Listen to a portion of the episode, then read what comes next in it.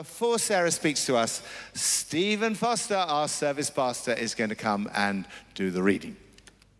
So our reading today is in Numbers chapter 13, which is on page 149 in the Blue Bibles, which will be in the seats around you, but it's also going to come up on the screens behind me, and we're going to start at verse 17. So when Moses sent them to explore Canaan, he said, "Go up through the Negev and onto the hill country.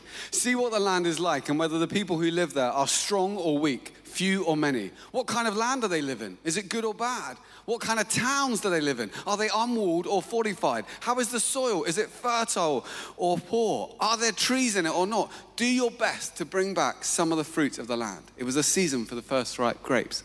So they went up and explored the land from the desert of Zin as far as Rehob towards Lebo Hamath. They went up through the Negev and came to Hebron, where Ahiman, Sheshai, and Talmai, the descendants of Anak, lived. Hebron had been built 7 years before Zoan in Egypt. When they reached the valley of Eshcol, they cut off a branch bearing a single cluster of grapes. Two of them carried on a pole between them, along with some pomegranates and figs.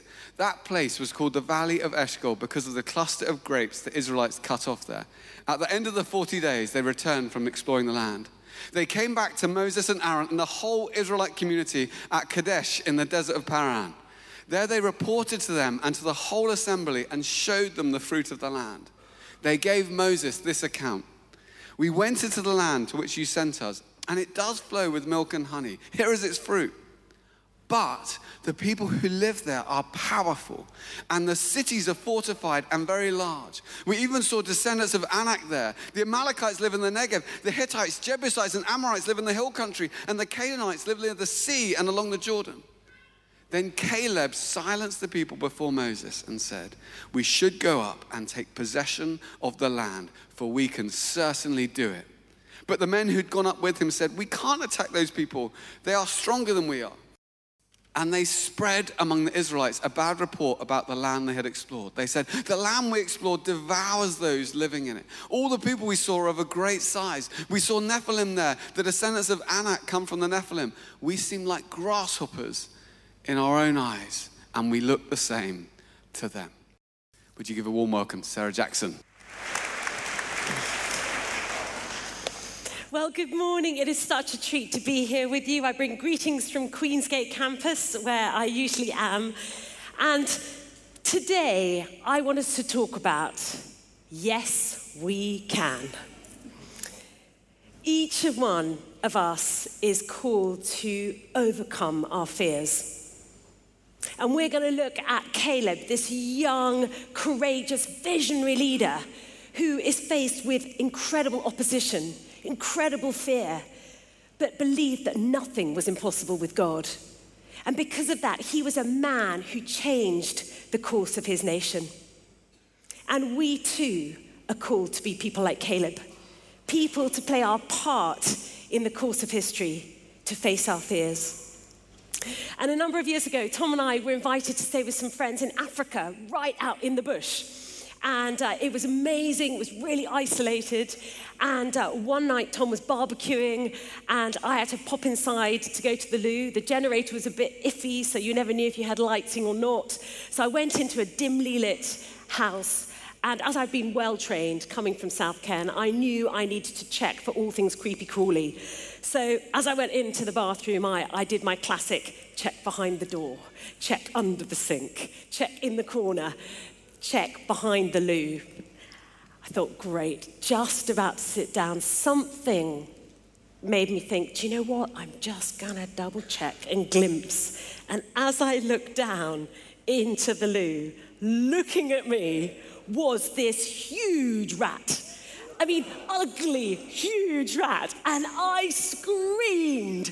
I knew it had come up through the sewer, and I was about to sit on it. And I ran, I got Tom. I said, Tom. And he came, he was amazingly heroic. And I said, "We can't do anything about it. It's come up through the loo." And he's like, "Yes, we can. going to make a plan. So Tom made the plan, but the only implement that we could find in the house were these really short barbecue tongs that he was barbecuing with. So the plan was, his part, which he played really well, was that he was very slowly, because, you know, we didn't know, is it going to go for the jugular? Is it going to jump? He would go really slowly. He would grab the rat, which, quite frankly, you can't even hold a sausage in those barbecue tongs. But he was going to grab the rat with the barbecue tongs. And then my part was to stand there with a plastic bag. He's going to put the rat in, and then I was going to go throw it out into the bush. Anyway, like, you know, bomb squad expert, Tom went right down. And amazingly, he grabbed it. He got it in one.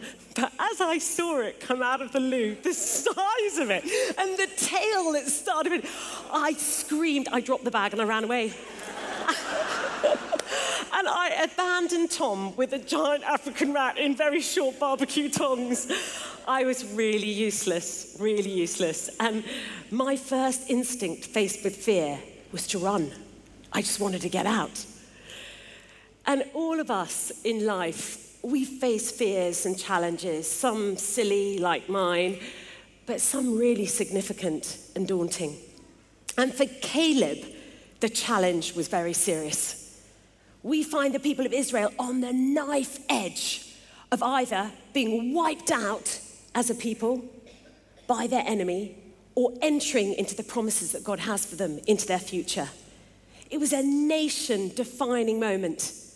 And Moses sent out the 11 plus Caleb to go be like spies into enemy territory, to go and vet, do reconnaissance, to report back what they see. And all 12 see the same things. They see amazing abundance. They see grapes. They see opportunity. But they also see the challenges. They see these unbelievable fortified cities.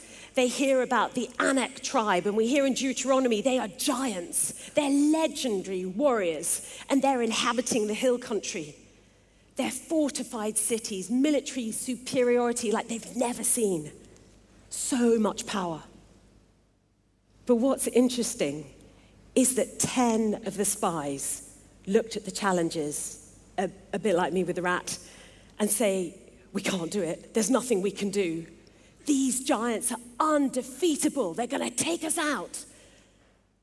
And yet 2 of them, Joshua and Caleb, they look at it and they say, yes, we can. These giants are defeatable. We can take them out. What was it about these 2 that caused them to have a different perspective? When we're faced with challenges and fears, which we all will, our decision as to whether we think they're too strong for us or whether we think God's strength can overcome them will be some of the most important and defining decisions that we make for our lives. And they will be the decisions that determine the impact of our life. What was it about Caleb that gave him the yes, we can person? What can we learn from him? Well, I think the first thing is that we see that Caleb's got a different perspective. And he's developed this different perspective because he remembers what God has done. Caleb was a boy as a slave in Egypt. He had walked on that riverbed when the sea had been parted in the Red Sea and rescued out of Egypt. He'd walked through the parting of the sea. He'd been led by day by the cloud. He'd been led by night by the pillar of fire. He'd fed and he'd nourished on manna and quail in the desert. He'd seen incredible miracles. He'd encountered God, when he was on Sinai giving Moses the 10 Commandments, he'd seen it all. He knew firsthand how God had protected, provided for his people time and time again.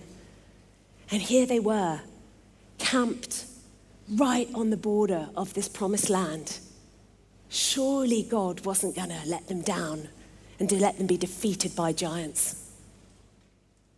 It's so interesting that the 10 spies, they've lived exactly the same life as Caleb. They've been through all those experiences of seeing God rescue them. Yet they seem more preoccupied with their circumstances than with God. And, you know, I can so relate to them. So often our circumstances loom so real that we can forget the promises of God. The key difference isn't what these men saw, but it is how they saw it. Caleb had a different perspective. And he remembered God's words. He remembered his acts, but he remembered his words. He remembered God saying, "You are my people. I will be with you. I will give you the land." Caleb knew his authority in God. He knew who he was. He knew who God was. And he knew that God had called them and anointed them and promised this future for them. And he'd be right behind them. The 10 spies, I have sympathy with them. They're petrified. They're saying, "We're not able to go up against these people. They're stronger than us." Numbers 13:31. "We're like grasshoppers in our own sight and in theirs. We're going to be taken out." Yet Caleb says, "Oh no, we are overcomers." That is who we are. That is our identity. That is who we are created to be. "Let's go up at once and take possession, for we are well able to overcome it," he says. He sees himself as God sees him, not as grasshoppers, but as slayers of giants. God continues to speak over us. He continues to say, "You are my child. With me, nothing is impossible. You are more than conquerors through Christ Jesus." And I know this isn't always easy. It's not always how we feel. It's not always how I feel. Personally, I know all too well what it feels like, feeling like a grasshopper, feeling inadequate, feeling incapable, feeling inarticulate. Even this past month, I've had grasshopper moments where work and life, the giants have just felt looming so big and so powerful. But God's promise for me is the same promise for you. It's the same promise for Caleb. Whatever circumstances we're facing today, tomorrow, we are not going to be squashed by the forces outside like grasshoppers. In Jesus Christ, we stand in the power of the Spirit, and he calls us giant slayers and more than conquerors. God says over us, "Yes, you can." And like Caleb, when we cultivate a different perspective, we remember God's faithful acts and his promises. One of the things I so love about working with Nikki and Pips is their amazing ability to see a new perspective. They look for the future of the church, and they are seeing there isn't the diversity in leadership, whether it's ethnic, social, educational diversity, that there should be, that there is in our nation. And some would look at that and say, "Well, there's nothing can be done," but not them. It can be done. So they've pioneered a new Peter stream of ordination that we will see. Anybody who's ever felt excluded from leadership in the Church of England because of colour, because of background or education, come in and take up their rightful role to lead. We've had 4 outstanding people on this stream, and we've got more coming in September. Where others say it's not possible, they say it can be done. Yes, we can. Caleb lived with that different perspective. But secondly, he lived by a different spirit. I love Numbers 14:24. It says, "My servant Caleb, because he has a different spirit in him and has followed me fully, I will bring him into the land where he went, and his descendants shall inherit it." Caleb showed this spirit in his response when he says, "Surely we can take them. Let's take them now. Give me that mountain where the giants live. We've got it. We can do it." That's the spirit. And Caleb's spirit came from the Holy Spirit. He was full of God's Spirit. And you and I have such a privilege of being able to invite the Holy Spirit every day to fill us with his resource, with his strength, with his courage to overcome the obstacles that we will inevitably face. we can live with a different spirit like Caleb. And just this last week, I met such an inspiring young Australian man who is living with that different spirit. He had a dream to set up a company that would give a massive proportion of its profits away. He wanted to produce really high quality products, really great kind of hand creams and water, but he wanted to make sure that every time you bought that product, you knew that the proceeds were going to build a well or to help some sanitation project. And everyone said, oh, you know, giving your profits away, it's not going to work. It's never been done. That's not how business works. He decided he's not going to give 20%. He's not going to give 50%. He's giving 100% of his profits. He's given 7 million away. He's living by a different spirit. And isn't that what we need to put purpose back into business? In every sector of health, education, enterprise, to live and to work with a different vision and a different spirit. So Caleb was a yes, we can person because he had a different perspective. He lived with a different spirit. But thirdly, he lived to a different time scale. He was 38 years old when he escaped and came out of Egypt. At 40, he was ready to enter that promised land. Brilliant age to plant a church, by the way. He was ready. He was like, we can take it. We can do it. Can you imagine the disappointment when everybody rallied against him and said, no, we're going to die. We can't do it. He had to wait 45 more years till he was 85 years old until the opportunity came up again. But what I love is when that opportunity came up, this is what he says to Joshua, 85 years old. Joshua 14. I am as strong this day as on the day that Moses sent me. Just as my strength was then, so is my strength for war, both for going out and for coming in. Now, therefore, give me this mountain where the giants live, which the Lord spoke of in that day. That the cities where we were great and fortified, that it might be that the Lord is with me and I'll be able to drive them out, as the Lord had said. Give me that mountain. Do you know, he was all in, giants and all, 85. He'd waited for 45 years. He was in it for the long haul, the marathon, not the sprint. And I find it so interesting, the configuration of the way that the campsite of the Israelites was set up. Obviously not quite as good as Focus, but they set it up in the 12 tribes were set up like a cross, 4 different campsites. And on the furthest east, the closest to the promised land was the tribe of Judah, which Caleb was head of.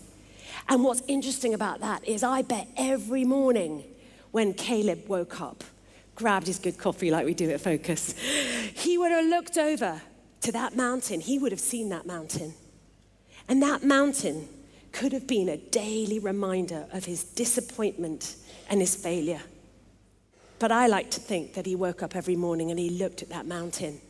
And it was a reminder of God's faithfulness, of his promises. It was a reminder that God was going to do what he said.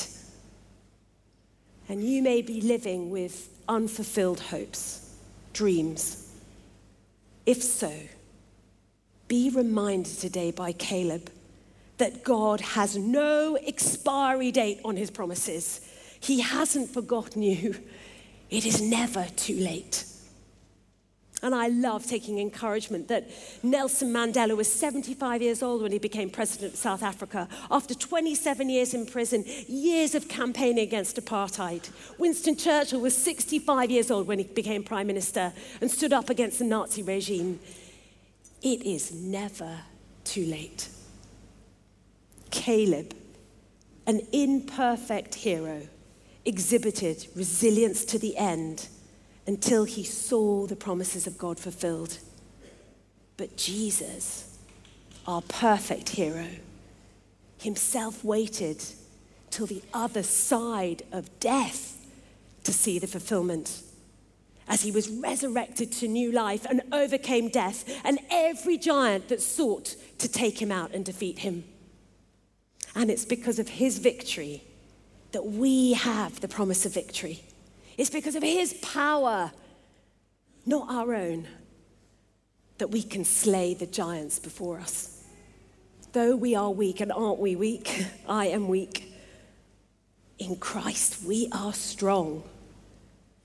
Jesus promises that his mighty power is at work in those who believe, and that includes each one of us, you and me, for your life, for your circumstances, as it does for me. You, like me, may think of yourself not so much naturally like a Caleb, as you know from my fear of rats, more like the 12, the 10, perhaps Reuben. But as you and I are filled with his Spirit, as we begin to catch a glimpse of what God has made us for, he has made us for a purpose. He has a destiny, he has a calling over us, he has a plan, because he loves you and he's made you for a purpose. God is calling you and me to see differently, to live differently, to persevere differently to the prevailing culture around us. And you know, many people say, oh God, look how great my problem is. Let us be the people who say, oh, problem, look how great our God is. Because, yes, we can. Amen.